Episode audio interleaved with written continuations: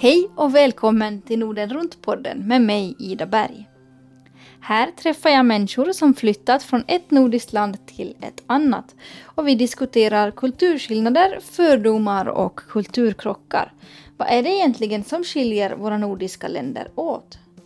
Häromdagen tänkte jag åt en eh, biskvi och så jag tänkte att det var så gott eh, och jag tänkte att eh, sånt har jag aldrig fått smaka i Finland eh, och sånt skulle aldrig finnas i Finland. Eh, och jag tänkte vad, var, vad det beror på och jag kom fram till att ja men gud det är det här att man inte hade typ socker. I det här avsnittet träffar jag Laurina Perno. Hon växte upp i Brahestad i Finland men precis som jag själv så valde hon att flytta till Sverige efter gymnasiet. Och sen dess så har hon blivit kvar.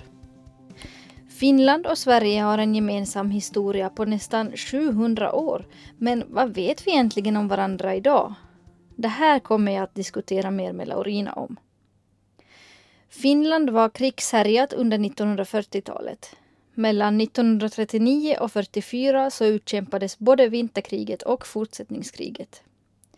Vi kommer också att prata om hur Finland och människorna i Finland har påverkats av de här krigen. Och så ska det handla om vokaler, svensk logik och bakverk, bland annat. Jag träffar Laurina i hennes nuvarande stad, Malmö, på kallbadhusets välbesökta café med utsikt över Öresund. Det var nämligen hit till kallbadhuset som hon kom när hon var nyinflyttad i Malmö och var på jakt efter någonting väldigt viktigt. Närmare bestämt en bastu.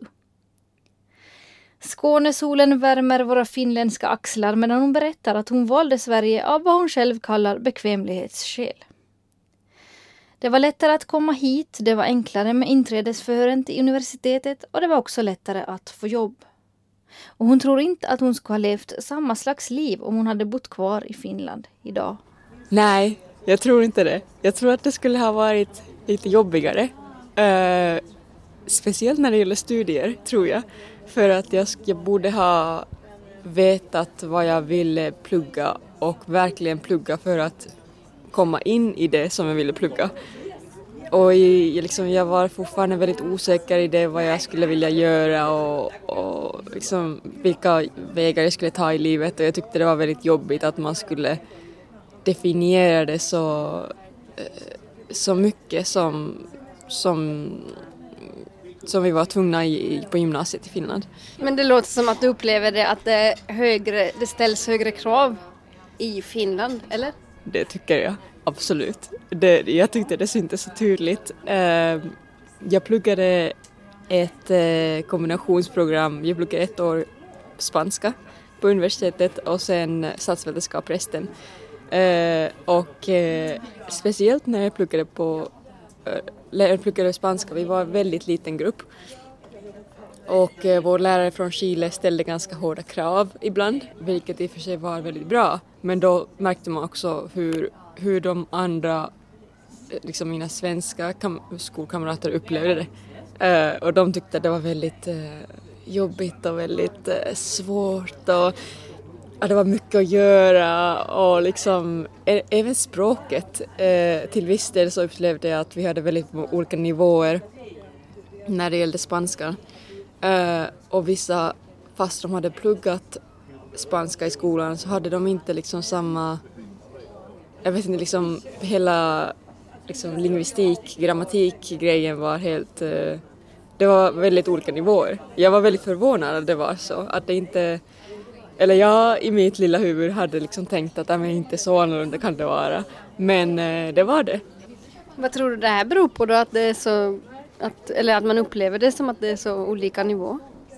Uh, jag tror att uh, i, när, när man växer upp i Finland så uh, speciellt när det gäller språk och undervisning i skolan så har jag alltid fått höra att man ska läsa språk och man ska läsa för att vi är en, en, eh, eh, liksom en liten, liten folk, eller folkgrupp eller liksom vi är väldigt eh, ett ganska liksom, liten befolkning och hela tiden liksom bli mer synliga eller bli mer, äh, göra mer och uppleva mer och för, liksom, uppleva världen och gå ut i världen och äh, nätverka och sånt och jobba hårt, liksom väldigt mycket det här liksom jobba hårt, hårt, hårt.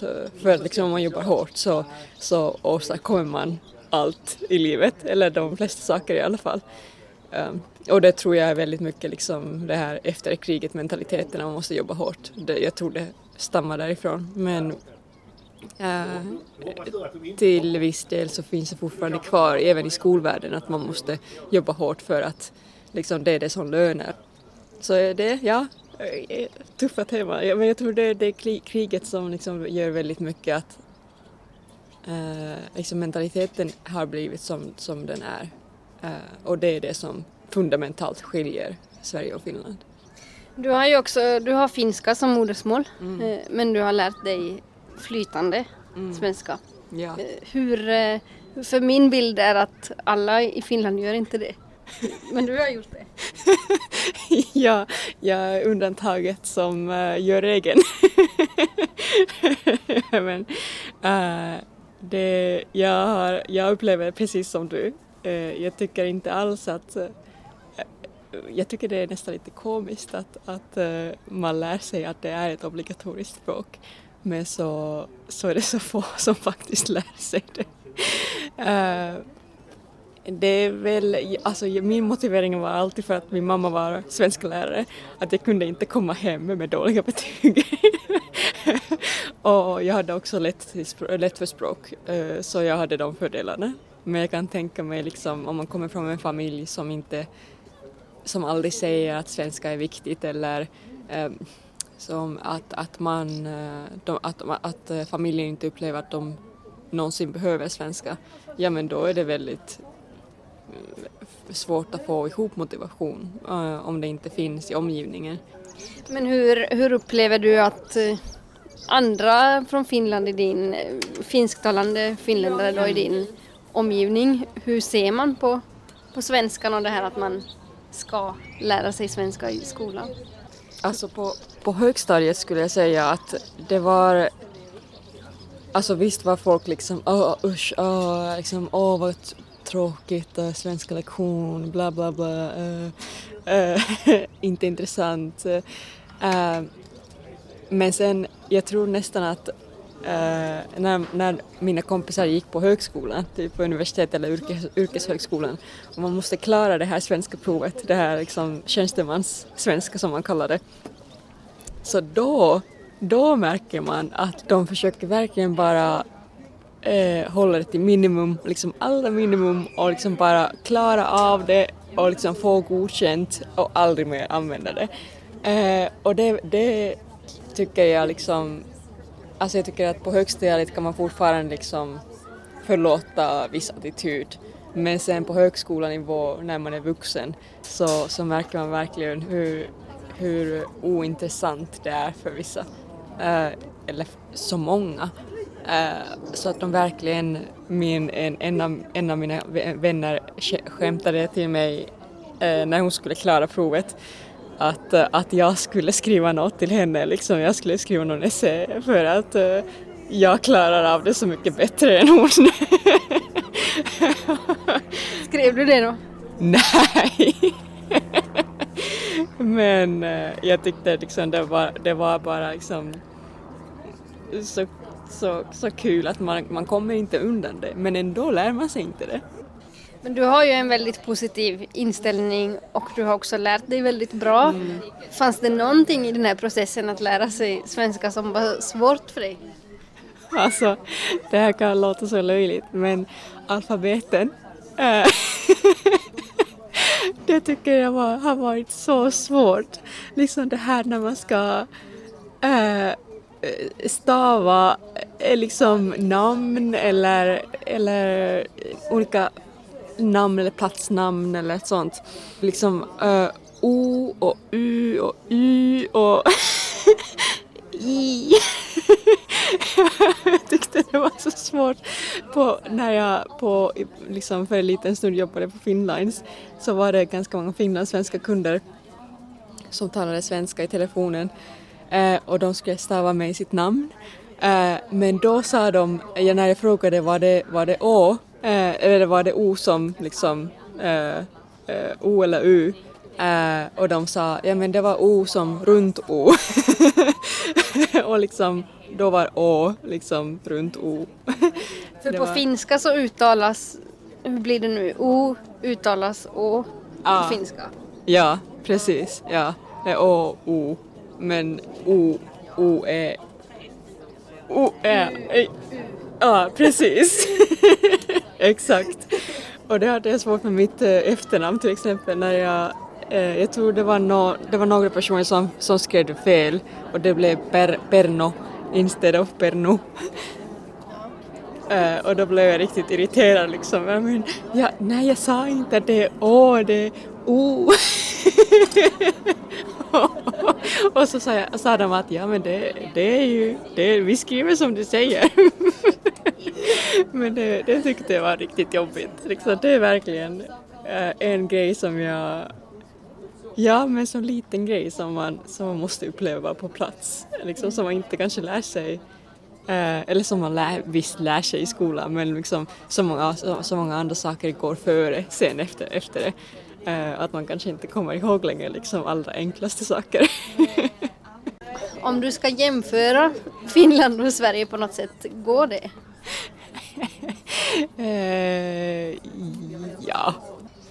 Jo men jag skulle komma tillbaka till det här eh, att eh, liksom kriget och hur det har påverkat Finland som samhälle eh, och hur det har påverkat människors mentalitet.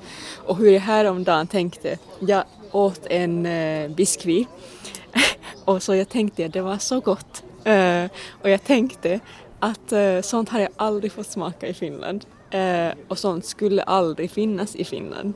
Eh, och jag tänkte var, var, vad det beror på och jag kom fram till att ja men gud det är det här att man inte hade typ socker. Eh, när det var liksom, eller liksom för hundra år sedan så, så höll liksom folk på att dö för att de inte hade någon mat.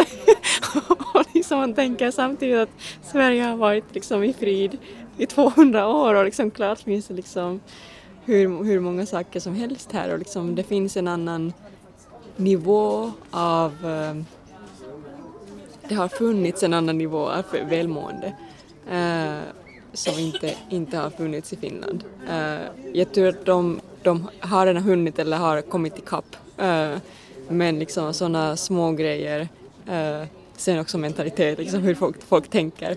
En, eh, en sommar så var jag på väg hem till Finland och tog färjan från Stockholm du kanske vet att när man lämnar Stockholm på färjan så, så, så åker man Liksom man, man sitter i tre timmar och tittar på skärgården för det, liksom, det räcker sig så långt ut.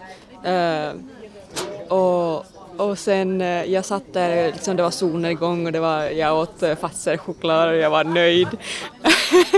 uh, och hörde en grupp svenskar komma förbi uh, bakom min rygg och säga liksom de kollade tydligen också på, på fönstret och så bara Åh, vad vackert, åh, vilken, åh, åh, vad så mysigt och fint med stugor åh. Uh, och sen gick de, sen kom det en grupp finländare och vi är helt tysta, säger bara Jaha, ska vi gå in då? Vi har sett det här redan. Jaha. Och jag tyckte att den stunden liksom säger också så mycket. Liksom hur generellt liksom de här två grupperna kan, kan upplevas och liksom uppleva saker. Ja men det är kanske det här att man eh, som svensk njuter mer av de små saker i livet. Bara vara eh, och se solnedgång och se fina hus och se lite skog och, och eh, hav och eh, ja, några båtar så liksom, då är livet bra, då är livet skönt. Men sen eh, finländare så liksom det kanske är vackert och det kanske är fint men de uttrycker det inte på, på samma sätt. Det kanske kan också bero på dålig kommunikation, vem vet? men ja. Men har du någon så här kulturkrock som du har varit med om under de här åren? Jag tycker att det finns en grej som jag, kallas för, jag kallar för svensk logik. Speciellt eh, när jag var i Växjö på campus. Eh, hur, man, hur jag aldrig hittade ett hus Eh, jag, jag, visste, jag, jag letade efter numret men jag kunde inte hitta det bara för att enligt den här svenska logiken så var husen placerade på det sättet att, att jag inte Nej, alltså det var inte enligt, liksom, de var inte placerade enligt min logik. Det var liksom helt omöjligt att hitta ett visst hus.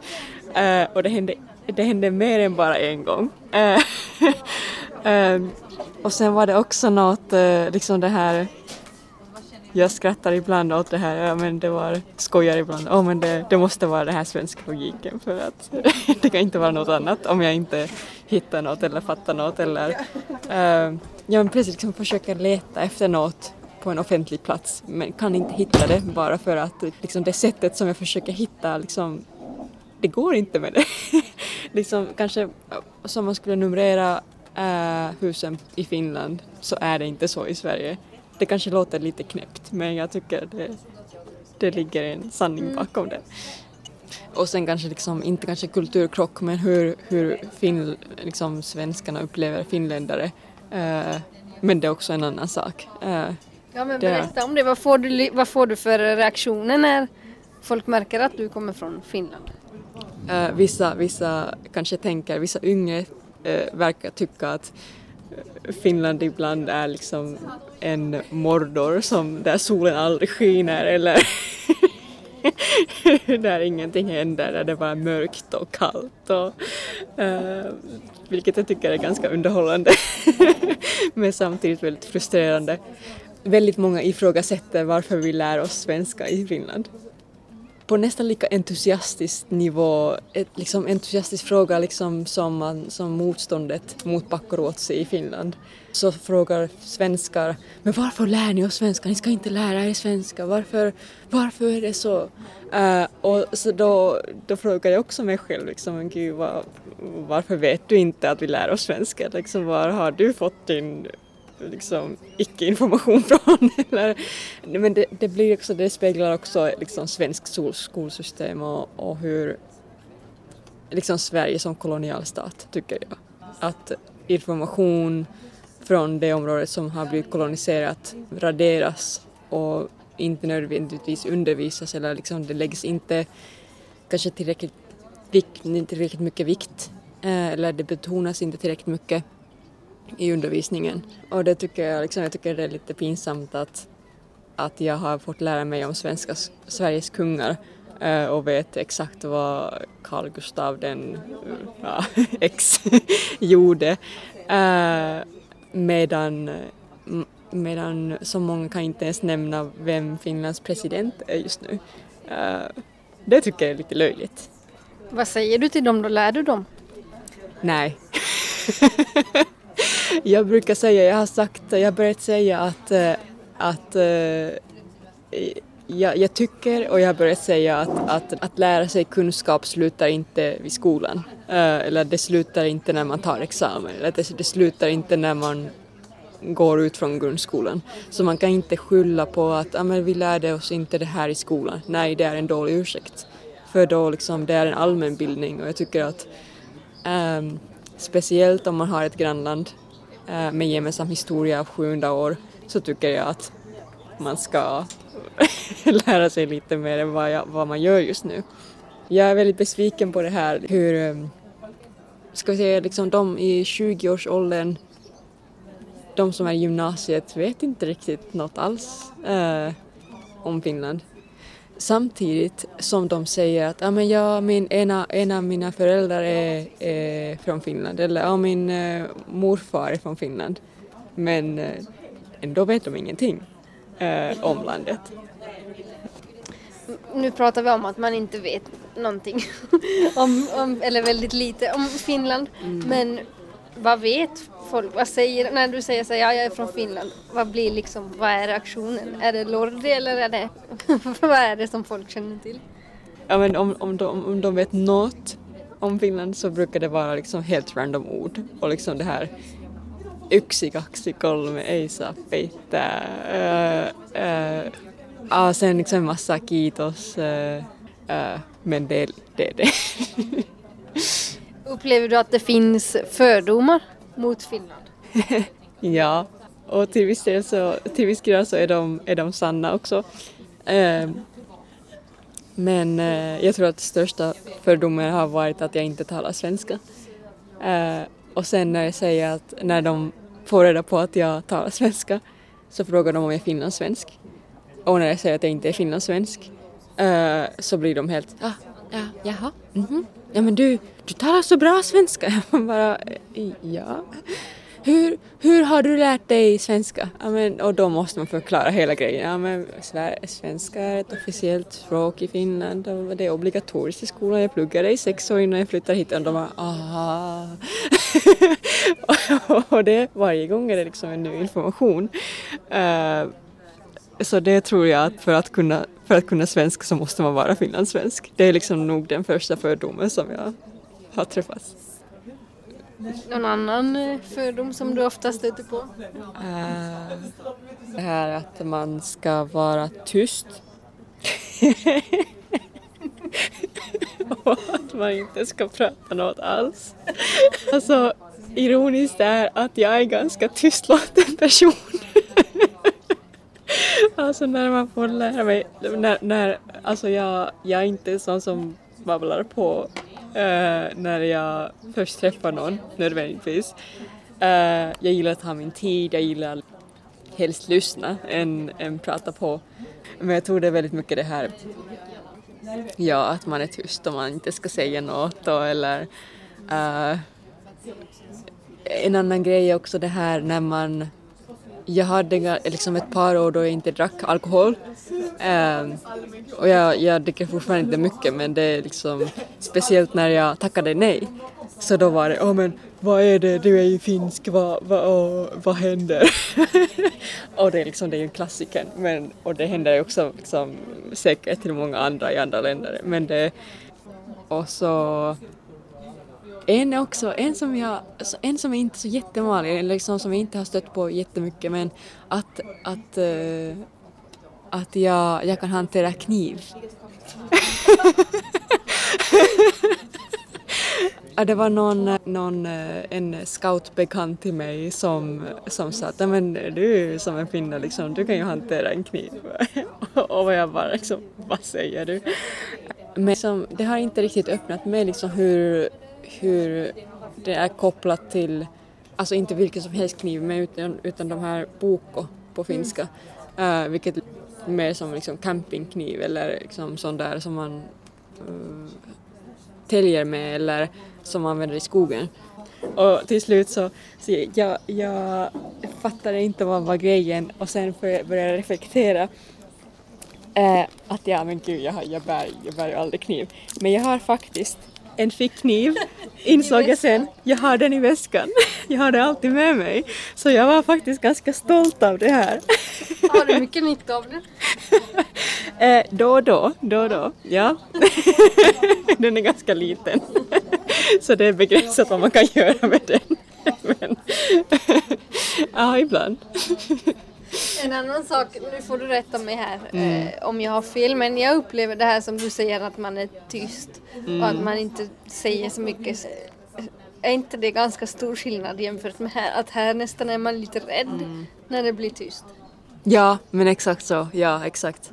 Uh, här är det mycket, mycket liksom småprat. Uh, man kan snacka om, jo men i Finland snackar man också om, om vädret men typ här snackar man på, om vädret och man är så Uh, om det regnar, ja men usch, oj, ja det är så kallt. Eh, uh, och man, är liksom, man har en annan empati när man pratar uh, jämfört med Finland som couldn't care less liksom när man, när man, när man talar om något.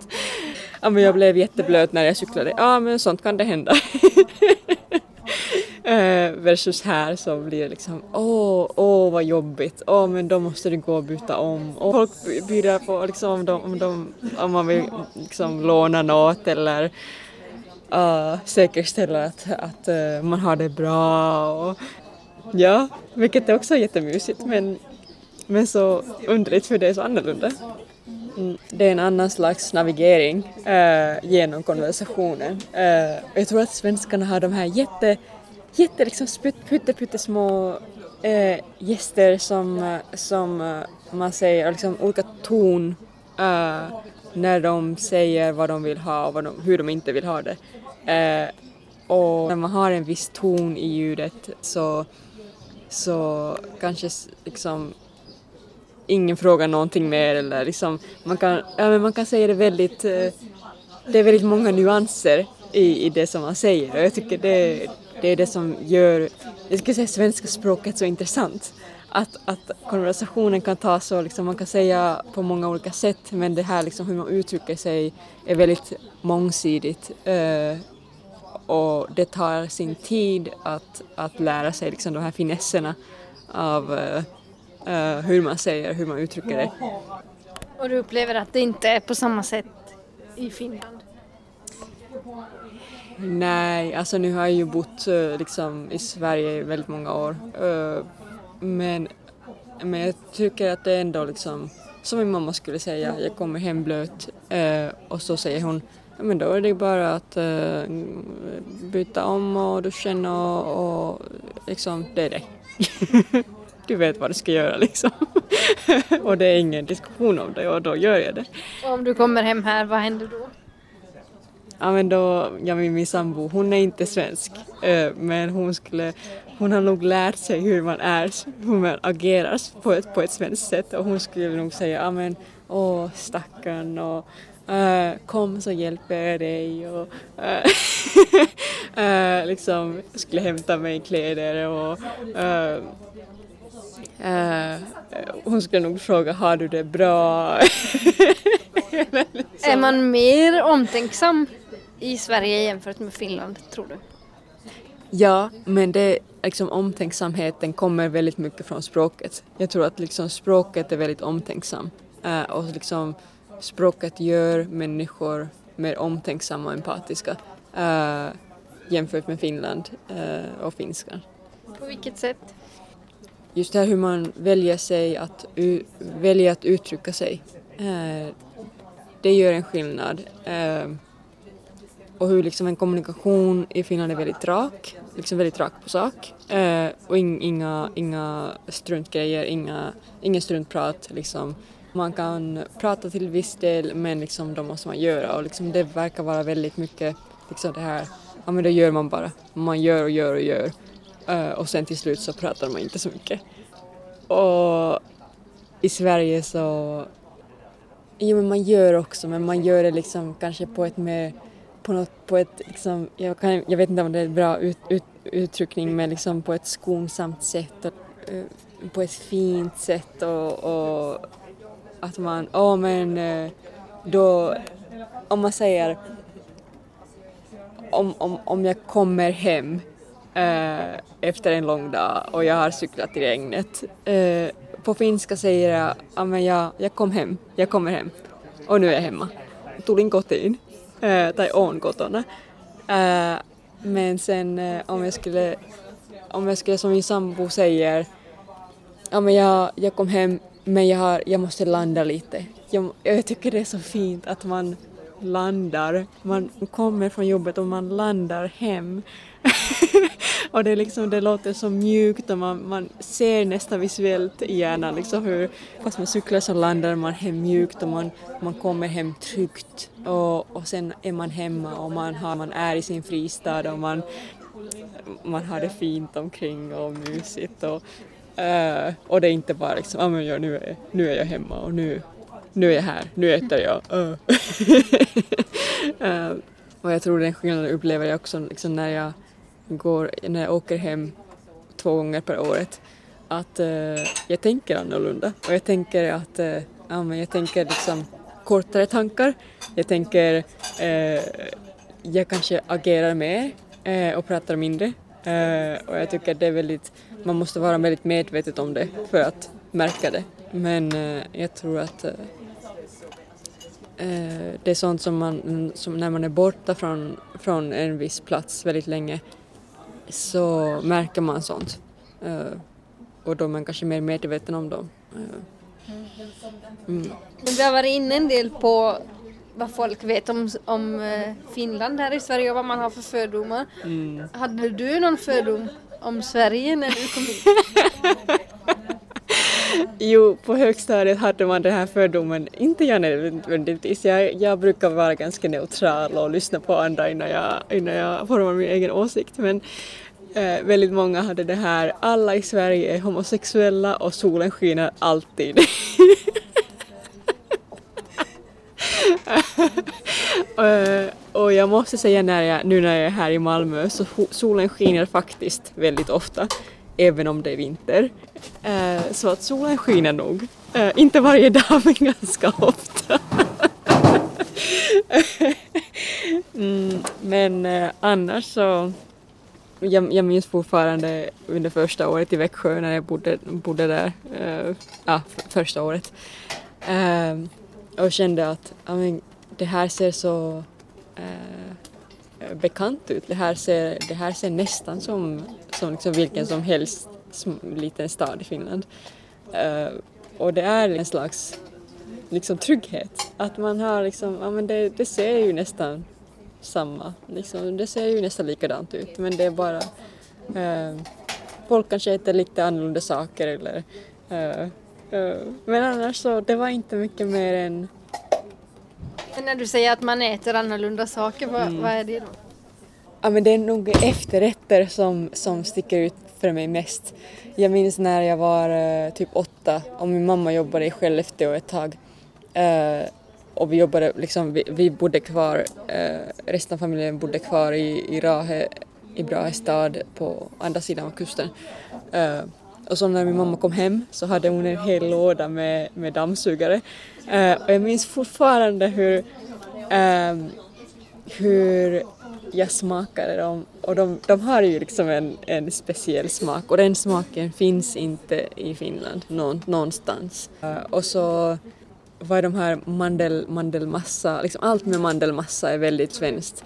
Men det återigen, efter kriget så liksom vem har råd med mandelmassa? Vem prioriterar mandelmassa? Vem prioriterar liksom det här punschrullar eller chokladbollar? Ja, men det, när man liksom kämpar att ja, bygga om landet. Alltså jag tror att det är det som är väldigt jag tror liksom speciellt i efterrätter eh, så hade jag det här eh, hur jag tycker liksom Sverige är. Ja, men det är liksom väldigt mycket, väldigt mycket baserat på efterrätter och liksom fika, fikabröd. Jag avslutar med att fråga Laurina vad hon saknar allra mest med Finland. Svaret är tveklöst. Hon saknar memma, rågbröd och bastu. Så vad utmärker då en typiskt finsk bastu enligt henne? Det är lite, alltså att det är minst 80 grader eh, och att man kan eh, ehm, hälla vatten på stenar själv. Eh, jag skulle nog tänka också att en finsk bastu är lite mörk. Ibland kan jag nästan tycka att jag saknar det här det här eh, lilla mörka rummet där man har ett litet, litet fönster någonstans vid kanten nära till, eh, nära till taket och det kommer inte så mycket ljus in eller ut, man kan inte se mycket annat än lite, kanske lite några träd. Uh, och man är i sin egen lilla värld och man, man eh, känner bara sin egen kropp och man behöver inte se. Jag tycker att det är, liksom, det är den upplevelsen som är väldigt uh, som är väldigt, ja men det, det präglar väldigt mycket liksom finska bastun att man man går in i sig själv och kanske liksom när man inte ser andra så kan man ha de här episka bastudiskussioner eller eh, man kan öppna sig till en vän när man inte när man är, är i den här liksom varma mörka platsen som liksom i en mörk famn som bara är välkomnande och kräver ingenting.